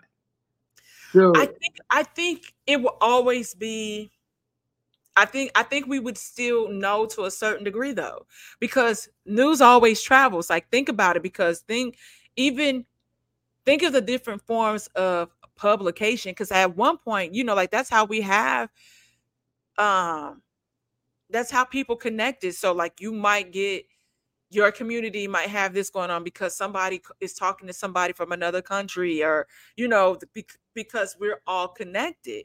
So just think about it it's not just like we had the new york times or like the st louis post dispatch like there's so many other publications out there spreading spreading the word just like so i had so funny you asked that i had that conversation in the middle of the mall with a former co-worker. Yeah. And so she said and she's a uh, what we would call a, a white Latina. And um, she's What's like, you, so she's uh she's she a Latina, but she identifies how she looks, the, the, the thought process, all of the, it does not align. Okay, all right. Yeah, so she she looks a certain way, she dates a certain way, all these different things. It's a whole conversation. We're gonna have to have it offline one. But but ultimately, so she's talking to me because I had to have a conversation with her about Mike Brown. I didn't talk to her when I worked at Saks. We were working together when when Mike Brown happened, and I actually was leaving St. Louis when he was on that asphalt. And we Mhm. know how hot it gets in the summer. There's something. There's just something about that that just and having to uh, explain that to people like, oh, well, he shouldn't have done. You know what? What happened? And I was like it's so crazy how people can manipulate certain things to, you know, make themselves feel better or make the person that is dead at fault, right? So we were talking, and she was like, Do you think that it's gotten worse because of social media, or do you think that it never changed? I said, I think it's just still the same thing. We've been able to mask the bullshit for so long and we sweep things under the rug. Now it's like a huge ass pile of shit Yeah, that we have to confront. yeah, I get that, and it's and I think that is part of it. I do very much think there's validity in what your friend's saying, though. That's I think social media is responsible for it primarily was dividing everything. I mean, you can anything that you see on social media validates your opinion about something, unless a friend of yours that doesn't share that same opinion shares something on your wall that doesn't validate your opinion. So if you like looking at the al- algorithms and things of Facebook, like you have a, a right wing neighbor or whatever the situation might be, Mm-hmm. like, um, and you think, well, how can this guy think this way? Like, what it, how isn't he reading the news? And it's just like he is reading the news, his version of the news. His version of it. Yeah. So so here so let's stay here. And that's where that's what the one thing I did learn in broadcasting school Yep. was the dangers of news is that ev- the quality of everything started to suffer greatly when the 24 hour news cycle started. And that's, Hello. I think that's the problem. I think people, I say turn off your local news. What's the I point? I had to tell my mom that's like, mom, turn the TV off. And and even when we were in school, I never wanted to do hard news. Like again, again, I- like I told you, I did not choose my major. My mom taught it, chose it for me. She said I'd be good at it. I always so I wanted to do more pop culture, entertainment, tonight type things. I've done red carpets out here because I was like, I just I want to be able to make people laugh, get to know people. I want to talk about clothes, like what you what you wearing, what's going Yeah. Because people need an escape and and so and i tell people kids that have media backgrounds are able to navigate social media at a completely different level of somebody that's entering it blindly because we know that it can manipulate people. We know that it, it can cause a- a- certain effects on people's mental health um, and and all of it is fake Oh, yeah. And- and so once you realize that, you navigate that space completely different. I was having a conversation. I was sending a message to a, a young lady um, from. We did an interview with her on our other podcast because she reposted a clip from our homeboy. I was like, "Yeah, that's funny, and that's y'all can say that y'all want to see black women in a different light, but what is your algorithm? What are you engaging with? What are you clicking? What are you liking? It picks up on that. So if you're consistently commenting and saying this is I said, I don't see that stuff. I said, I see it, and it was about Sexyy Red, by the way. I said, if this is something that you are consistently seeing in your algorithm, you're engaging with it yeah. You're looking it up somewhere else. Yeah. or- somewhere, uh, whatever. yeah. I said, because I see her occasionally on my timeline, unless it's somebody making a reel that might have her song. yeah. That's it. I'm like all that other stuff. I don't see that. I uh, be I at the beginning of right before we went into lockdown, I unfollowed so much stuff Oh, me. because our timelines are like a vision board. I started following things that only that I like either wanted to be where you know that, that was feeding me, you know, like so it is the the the vacation, it is the fashionista, it is, you know, like my friends that are putting out dope content. That's all I Yeah. Yeah, I mean, for a while, like during the like, I think probably during the that during the Trump administration or like slightly after it, I deleted my Facebook because I didn't like I was there was friends of mine that I knew since I was a child that I did not relate to anymore. Mm. And I was just like, okay, if this platform didn't exist, like I'm pretty sure if we were having this conversation in real life, it would be going completely differently than what it is right now. Mhm. And also just like our yeah, so I don't know. I ended up there's still a few of my friends that I just I have just lost contact with because they couldn't just leave politics out of things. Mm, yeah, goodbye. Boundaries. yeah, and I just don't I don't know. I'm I'm very apolitical. I don't believe in any of it. So um This is all because it I it's what, all like because it doesn't benefit any of us. Like it, like even even if you have a lot of money, like okay, I get a young Republican because of the taxes, but I'm like, so some of the views, I was like, does that really make sense to you? And then even some how the Democrats be pandering, I'm like, okay, look, Listen, there, it, listen, we live in a country, okay, in which they they tried to outlaw abortion. There's not a single reputable poll in this entire country that says anyone in America wants that to happen. mm-hmm. There's no poll anywhere.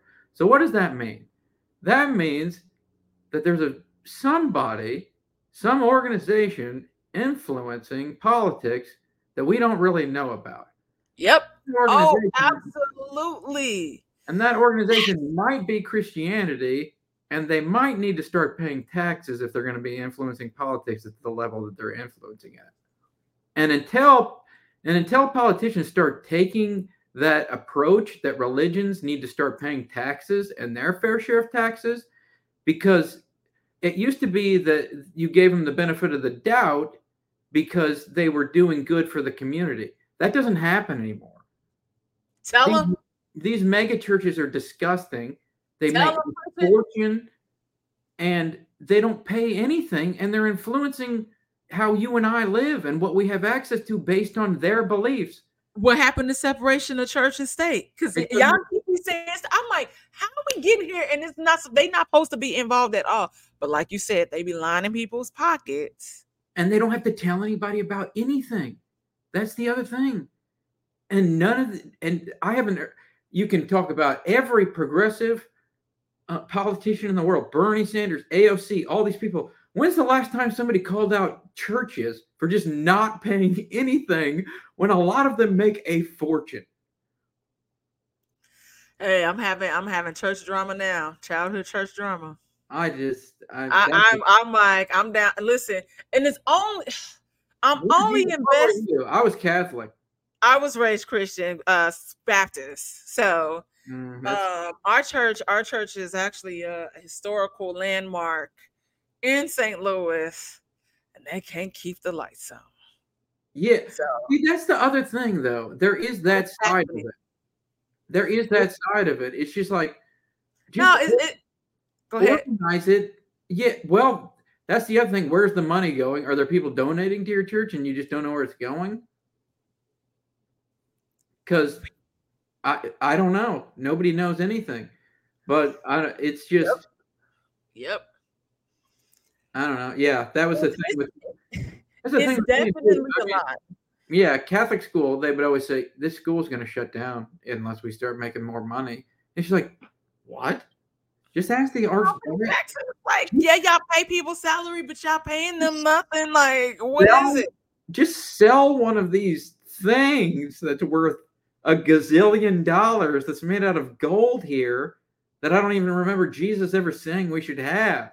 Like, what do you, right? Listen. Listen. you know that's a favorite word. we should we should just start our own podcast, you and I. Listen. it's so it's so crazy. Listen, okay, wait. I'm gonna tell you a super quick story and then we're gonna wrap up. When our pastor, the current pastor, um, it was announced on Channel 5's website that we had a new pastor, right? this is like early, still kind of early stages. You know, you commenting and on on stuff. When I tell you the comments were on fire, they were on fire. The tea, you know how God say, fill my cup and let it overflow. When you say when we say that to each other from the, the scriptures and stuff, fill my cup, let it overflow.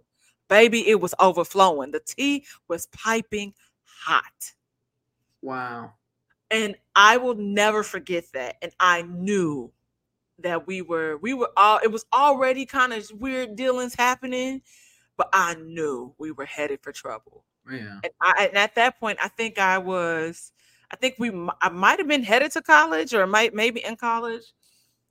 Some of the comments, uh, the majority of the comments were saying, "Oh, he's going to suck that church dry. He's going to leave your church high and dry like he left our church." Don't let him have access to your funds, like all, like all of these different things. Then it was like the other gossip, which was watch him around your wives. Somebody said, watch them around your husbands and your wives. I'm like, oh shit. I told my mom. I was like, I don't think this is a good idea. I don't think this is a good idea. Like, who do we like? How can we tell it? How, how can we tell God this isn't a good idea? This and here we are. Yeah. Not a good idea. Most of the time, it's just not. I mean, that's I don't, I don't know. I think it probably does. I guess it does benefit some people in certain ways, but what's the point of it? That you're scared to die? So no, you, okay. I think I think it is it's so interesting because I, I feel like many people in a lot of churches, like we read the scripture while we're there, and that's it. It's not you going home. Oh, you got to read John chapters 1 through 15 and then we're going to come back and discuss it. You, you know what you felt it said. It is somebody each person we're allowing people to give us their interpretation of the word. Yeah. And so that's a problem right there.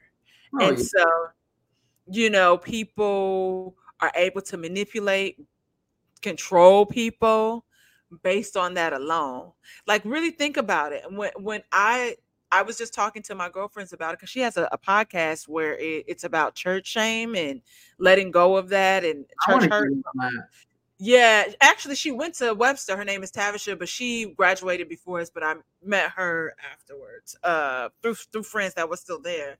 So um, we were talking about the ins and outs of it on Sunday, and it's just like you know, well these are the things that we all experience on and different levels or whatever. But I was like, yo, when you really think about it, like that, it's literally that simple. It's somebody giving you their interpretation of the word. And I think we put religious figures on such a high pedestal that we forget that they're human. So when the shit all falls down, shout out to Kanye, mm. uh, everybody's shocked. Yeah. Like, how could you do that? I was like, well, that motherfucker was human. Yeah. Also, so, like, I don't like. I don't know. That's a, another conversation. It's just like he's just like I'm not agreeing with anything that he said. I don't think it was anything that he said was right or the way that he did it was right. But in a certain sense, he wasn't wrong about some of the things that he was saying either. So, like, it, it felt like just people latched onto the things, the crazy Nazi things that he was saying, and not listening to any other part of it. Yeah, he was so far. I feel like it was okay. Kanye, like you said, outside of that, I Kanye has always been a disruptor. Yeah. That's why I love Kanye because he was a disruptor. That's Kanye is also I don't really, I don't really care for him that much because he's a disruptor. See, see, see. Okay, listen. But here's the thing: initially he was a disruptor for black people so to a certain extent maybe you wouldn't you couldn't relate because of that but like it was certain things that's happening. So like the george bush doesn't care about black people because of what's happening in in in uh new orleans with katrina and all these things and y'all not sending help. It's all these things that are happening And so I, I think that's what happened. And so as he kind of as he entered more into that Kardashian world, now it's problematic because now his dealings are mainly with people that don't look like me anymore. And yeah. so he where he's not where he was an asset to us, he's a liability for them. Yeah. And so I listen, I be trying like I I was a huge Kanye West fan. Huge. It was hard because like when you as you saw the shift, if you've really been like I, I went to a concert out here. We went to the Yeezus tour, me and my old roommate. And we're singing like along songs that he's on the first track, and everybody's kind of like just bopping their head. And I, I was like, yo, how y'all know get them high? You know, like so it's like I, I think that's what it is. Like, so a lot of the things that he says, like I said, I feel like because his mom was an educator, I feel like Kanye West is was on it is on the spectrum. Donda knew it, and Donda that's why they were so close. She pacified him a little bit. So, which is why he had a hard time also with his mom passing, because like that was his crutch, that was his main, that was his lifeline, his support system. So, I think that right now it's like you said, it's not what he's saying, it's just that how it's coming out. He doesn't he's speaking and he's not thinking. His his mouth is moving faster than his mind. Yeah, I think like so of course it's completely dangerous to like think like even speculate like the public persona of somebody and then say like they might have this mental illness but i think he truly he suffers from something right but like it seems to me grief might be the number one thing that's going on in the sense that his mom died, right? Then he had this whole family. She left. And so now he feels abandoned by all these people that loved him. And so, what do you do when you feel abandoned by people that love you? You do the opposite. Yeah. You go and you start things. Yeah. I also, yes, and you were correct to say that, uh, you know, it's, it's, but he also came out and said it. he said he was bipolar. He said he was autistic in a text message to Elon. So I don't like I don't know if he's just throwing words around, you know, but ultimately I could see that when I could I was he was displaying signs of it, but then when he said I said I see I knew it. But ultimately, even earlier on in his career, I was like, oh yeah, you know, you could yeah. just based on interactions and stories I would hear, you know, industry stories, but ultimately you are you are correct. And then also when he did that really weird thing of when he went up at the VMAs and said that didn't he say was it Taylor Swift that he said that didn't deserve an award? Yeah, yeah, that so, was wild too. Everybody should have known back then. Like, hey, he had a bottle of Hennessy on the red carpet. Yeah. We should have known it was going to be chaos. They should not have let him in. like hey, you can come up in here, but don't bring that bottle of Hennessy. Yeah. Like you gotta chill, like literally. But also like even before that, so like think about think about 808s and heartbreak, like that era. Don't forget Kanye West was engaged. Alexis left him too. Yeah. Like, and he found out in a radio interview. Yeah. So, like you said, there is a, a, a sense of abandonment there, but also on the flip side of that is the conversation of what's important to you. Are you important to you? Do yeah. you feel like you matter? Because Kanye West has access to certain doctors, certain people, certain things that can aid him into becoming a better version of himself. Where there are people that are that would give anything to be able to have that access to make themselves better. Yeah. You know what I mean? Like like and I know that's a harsh way to look at it, but it's also the reality. If I had Kanye West money, because when I get it, because I'm gonna get it. Oh, I know. Uh, but but it's also but think about it. But it's like people I I when I tell you like health wise, like mental wise, it would be and, and and I know money does not is not the end all be all, but in this country, like it allows us access. Like, why is it that so I I'm I'm hard of hearing. I had to get hearing aids. Mm-hmm. My insurance would not cover that payment. It was four thousand dollars. Yeah, hearing aids are very expensive. Luckily, and I had the money, and I was like, whoo, like I just want to be a little more hard of hearing. I kind of like it here because then I can just, though I hear you talking to me, y'all can just think that I'm deaf. Like, yeah. But luckily I had somebody that advocated for me and I was able to get my hearing aids to the Department of Rehabilitation. Why is it that when I'm looking for a therapist, it is out of network or if you in network they only cover so much of it and i'm putting all this money into something that doesn't it like it's really i'm making this provider very very wealthy it's yeah. That. yeah i saw something i forgot the lady's name um she's an actress somebody posted something on it was actually a girl i worked with at uh um, at Webster, she posted a uh, a video of this lady talking, and she was like, "I've been in therapy forever, and I think that everybody should be." And I'm just like, "Yeah, that's the most dangerous thing. Why would you think you need to be in therapy forever? What? This is there. There's solutions to therapy for a lot of people, and that's part of the problem in this country is that." We, you've all been convinced that you really need to have therapy. Some people don't. They simply just don't need it. And some people want to be able to vent. But also yeah. I I think part of it too um is like I have a friend that's like that that's like, "Oh, therapy, you shouldn't be in therapy for a lot of time." I was like, "Yeah, I say but therapy therapists can also turn into like life coaches, right? Where it's like, okay, I'm helping you set goals, I'm helping you do this and and whatnot too.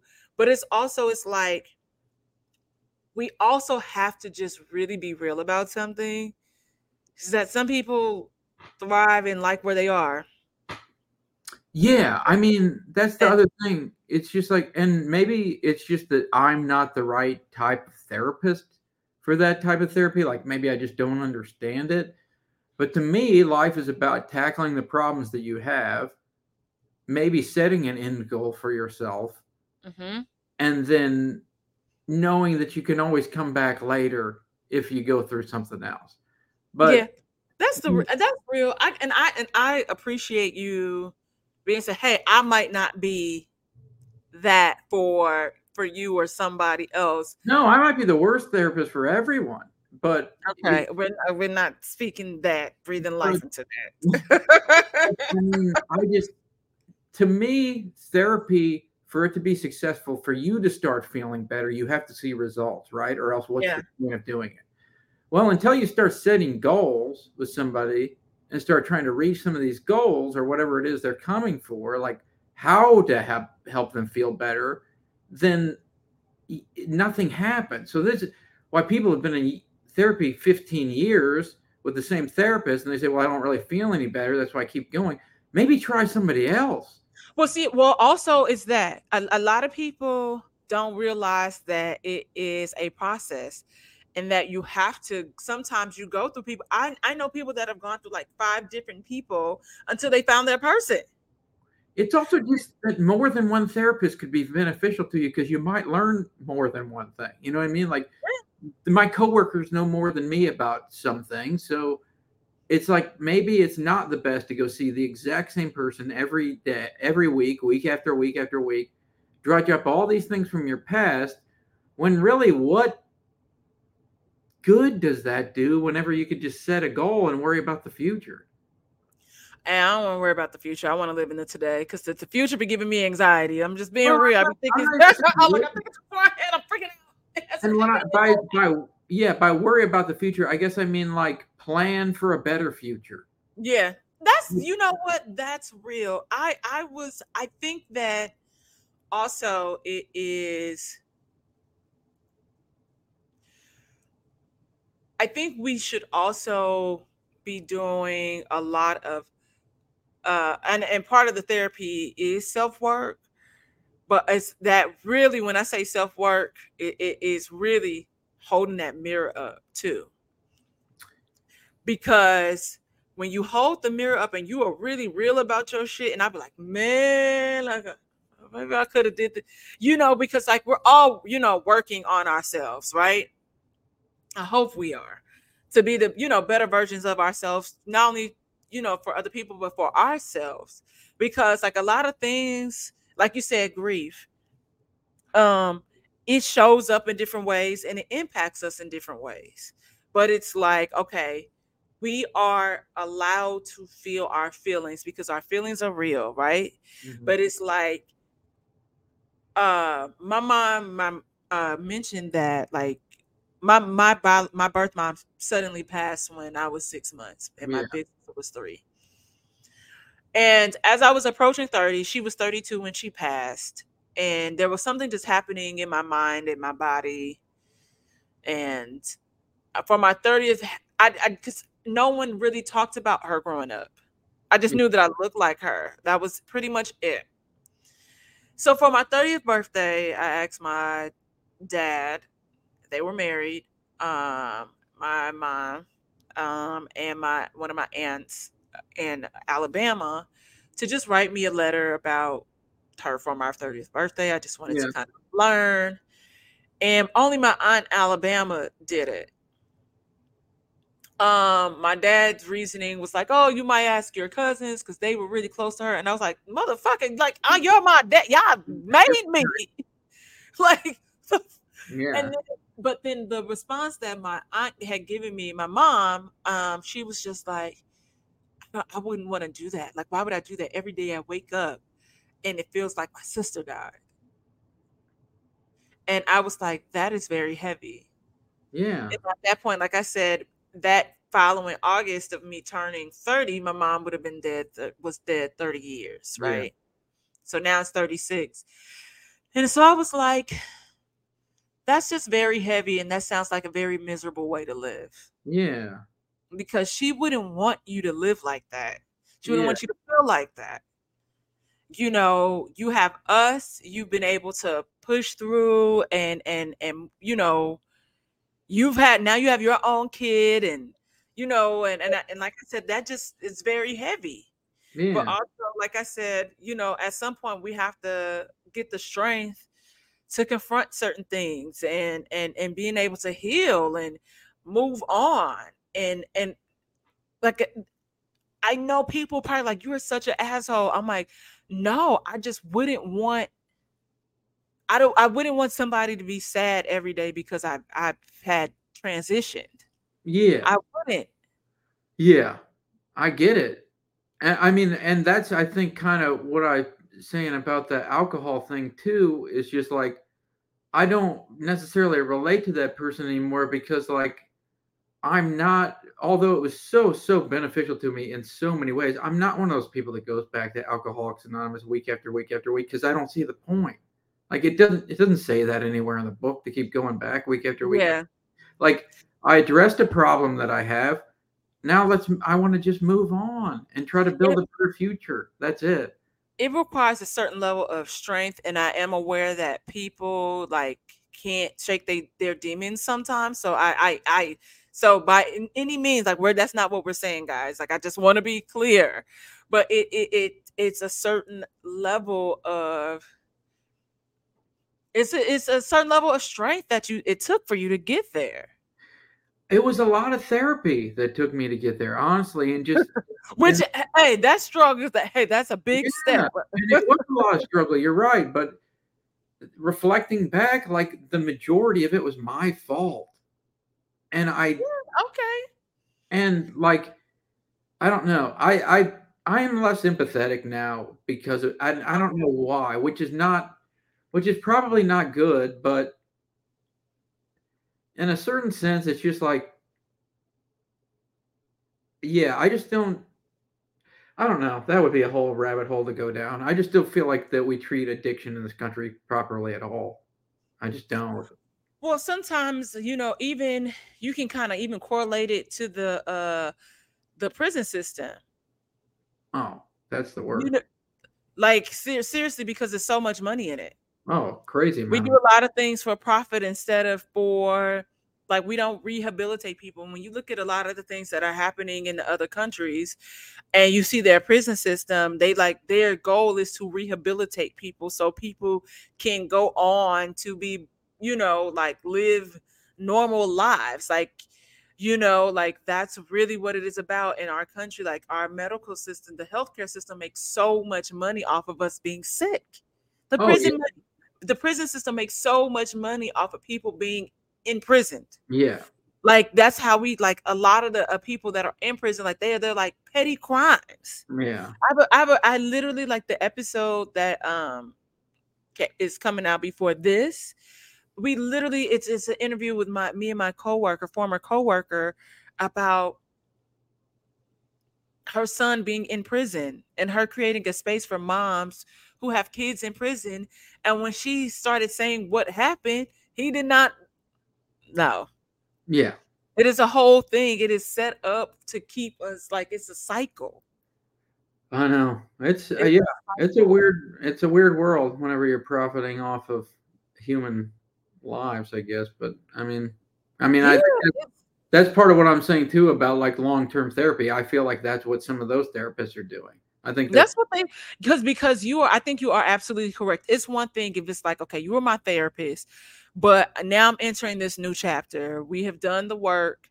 Would you be interested in like, you know, if you if you like let's say goal setting and certain things, or you have certain things you want to tackle, and your your therapist is now your life coach, they become your accountability partner yeah. like that's it like i think that's really dope when people are able to do that.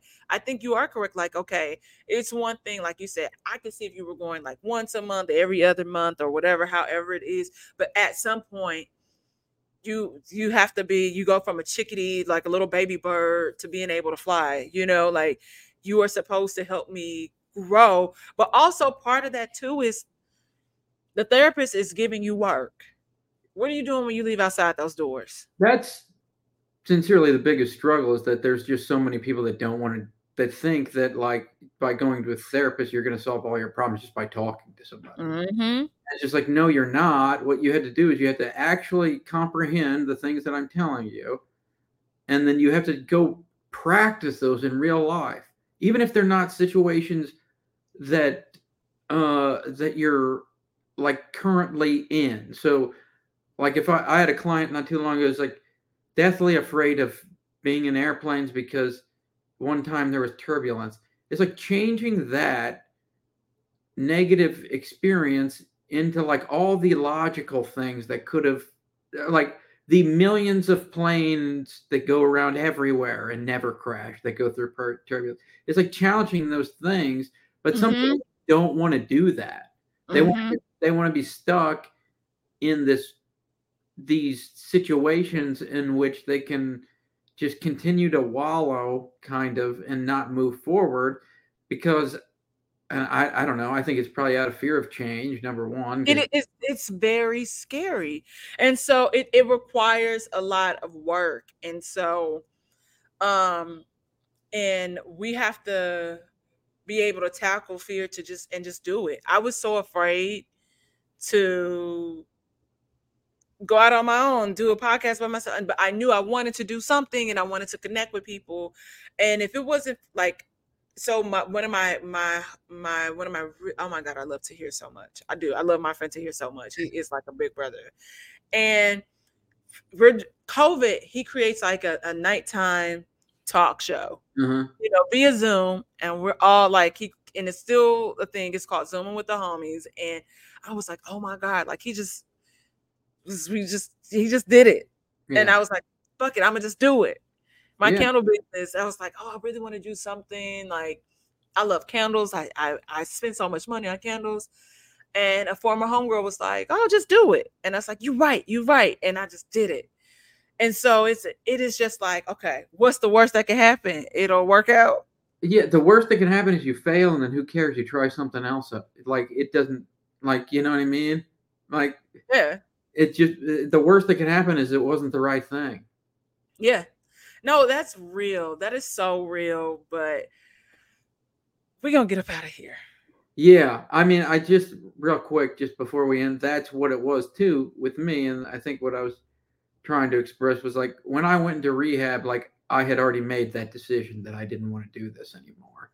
So mm-hmm. that's what was beneficial to me was that I had already made that decision to that like, hey, I'm ready to finally make this change because everything prior to that is that I was afraid to stop drinking. Once I stepped yeah. out, fear of not being afraid to stop drinking once i got tired of it then it that's when everything kind of changed from there and i do you think that also you was like okay if i don't do this i'm gonna die no that didn't really cross my mind wow okay because some people like like that's one of the things that sometimes happen for some people like i was like i knew if i kept at this this was like would take me out so. Oh, I would tell you that if I kept at it, I would absolutely be dead right now. If I'm, if not in jail, I would guess uh, one of the two, or because I would have killed myself, killed somebody else, or gotten like another DWI probably. So, um, yeah. Uh, I even forgot what you're what you were even saying but um oh no it's okay no i was just saying like was that one of the realizations that also helped you because sometimes i know when we we talk about addiction, okay. overcoming, being sober? Because now you've been sober for about. It'll be five years on Saturday. Oh, okay. It's actually, it's actually probably already five years, but because like I don't, I went and got drunk on my friend's Ben's couch after I got out of rehab, and like I don't remember. I like I said, I got out on Halloween of 2018, and then, and then I got drink like drunk like a, a few days later, I would guess. So I just made it Veterans Day because I thought that was just like a, oh, that's easy. Um, I'll remember that day. And I know I was sober by Veterans Day. So. And so that was just, okay. So, yeah, because you were, you were saying, okay, so when you said earlier, you was like, I just wanted to make sure, like, what was that thought process? Like, you just wanted to make sure it was out of your system? Like this is this is oh that's just i sometimes just say that as a joke that i just wanted to make sure that the 10000 the $10000 that i spent on rehab was worth the money. So i wanted to make sure i was an alcoholic one more time and tried it once more. And i ended up i walked the Schnucks because i didn't have a license slept on my friend ben's couch for four days drinking wine. And then eventually my parents came and picked me up i remember it was snowing and then after that day, I just never really, I don't know. I just. Is this out your system? Yeah, I think I just, frankly, just got tired of it. just got tired of feeling awful. And it's also like, I think if alcoholics and addicts think about the amount of energy and the amount of work that goes into living that lifestyle, mm-hmm. and just like, I don't know, at some point in time, honestly, a big wake up call for me was like I was going through alcohol withdrawals one morning when I woke up, and I thought I never have to feel like this again if I don't want to. Like I could just quit, and I could, ne- and I would never have to feel this awful again. And that's those are the things that I remind myself of to keep myself like together. Mm, okay. And then I also just put my defenses up. Like I just tell everybody that I don't drink. New people that I meet, I tell them I don't drink then I'm never offered a drink and I'm never yeah. tempted for it. And like I think that's a big thing or excuse that people use, or whether or not it's a true fear that they think they're going to get judged for it. Yeah, I, I would. Ooh, yeah, yeah, I, I can see that. One friend left my life when I quit drinking. One friend wow. out of all my friends, one friend. Every other one actually cared and wanted to see me get help, and are still my friends today. Wow. One friend left. I've gotten nothing but complete and utter support from every person that I've come across. There's been nobody that has, besides that one friend. And I always just tell people if you're scared about that, then you don't want that person in your life anyway. What's the yeah? That's real. About you at all. They don't care about you. So what are you doing? Yeah. Whew. And that's on so many levels too. Yeah. Not just about that. That is that is definitely a life lesson in general. If you cannot be supporter uh, supportive or happy for me that I am doing my best, that I'm giving it my all, you are the weakest link. Goodbye. Yeah. Like, One of the biggest builders of self confidence is just surrounding yourself with people that actually give a shit about you. That's it. that is absolutely correct. Yep. So, Mr. Alex Huck, do you have I- anything that you want to promote? No, I don't have anything to promote. Thank you so much, though, for having me. Honestly, I would do this again anytime. You know, uh, Hey, ask ask me anything type thing. We could do that or whatever. But yeah, I love okay, it. I do. I love that. I do watch a lot of the things that you post on Instagram, and I laugh a lot. Like I reached out to you about that Cheesecake Factory thing because it was super funny what you said. Like I probably watched that at least twenty times and laughed every time. Because people are lying about the brown bread, okay? I don't know who y'all trying to fool. It Y'all didn't even- fooling me.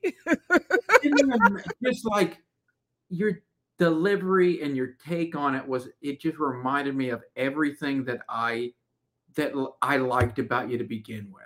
You know what I mean? Just like just a smart take on something that's kind of contrary. It's just I don't know. I just you know, but but see, this is what we talk about when you were saying people make things divisive and, and like trying to divide certain things and certain conversations.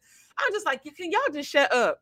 Because we also you have to, like we said, what's real, what's fake. yeah. This is clearly this is clearly fake because even in that episode, I'm telling my friend guys, don't forget y'all. I have the Everyone Needs an Aquarius podcast with my boy Daryl. I'm saying I'm a person. I love the white tablecloths. I'll go to Mastro's, Ocean Prime, no problem. But if we go on a cheesecake, I know, like I said, I the drinks are gonna hit. We're gonna get lit because some drinks gonna hit. Okay. and that's why you're the queen. This is what I'm Like seriously, stop playing. Stop playing. Because if I sit down and it's been 20 minutes and you ain't brought me my water and you ain't brought me no bread, I got a problem. Yeah. It- get- bring me, get, I want it fresh, I want it hot, and I want it now. Give me that damn bread, okay? Y'all, y'all, y'all better stop playing with Cheesecake Factory. just keep Y'all can listen. keep it. Is so true. But yeah, I uh well, I'm gonna promote. Like I Yeah, said, I have the Everyone Needs an Aquarius podcast comes out twice a month. Uh it's been getting a lot of traction, so we've been trying to figure it out. Uh if we're gonna do weekly episodes or if the extra additional episodes will be for the Patreon.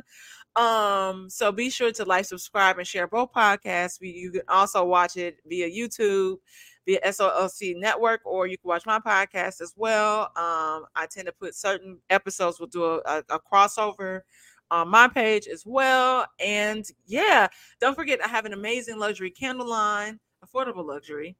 Um, you know, and we have a promo. Y'all been asking, I've been thinking, and I'm gonna do it half off. But you must spend $50 or more to receive that half off. I think that's a really great deal, especially because we're going into the holiday season. Who does not who who doesn't love a candle? Like who doesn't? And they're made in my house with the love and intention. So yeah, support. Because if you don't support me, don't support black business. Don't support black women with business. How dare you? How dare you, people? How dare you? How How dare, dare you? you buy these Yankee candles?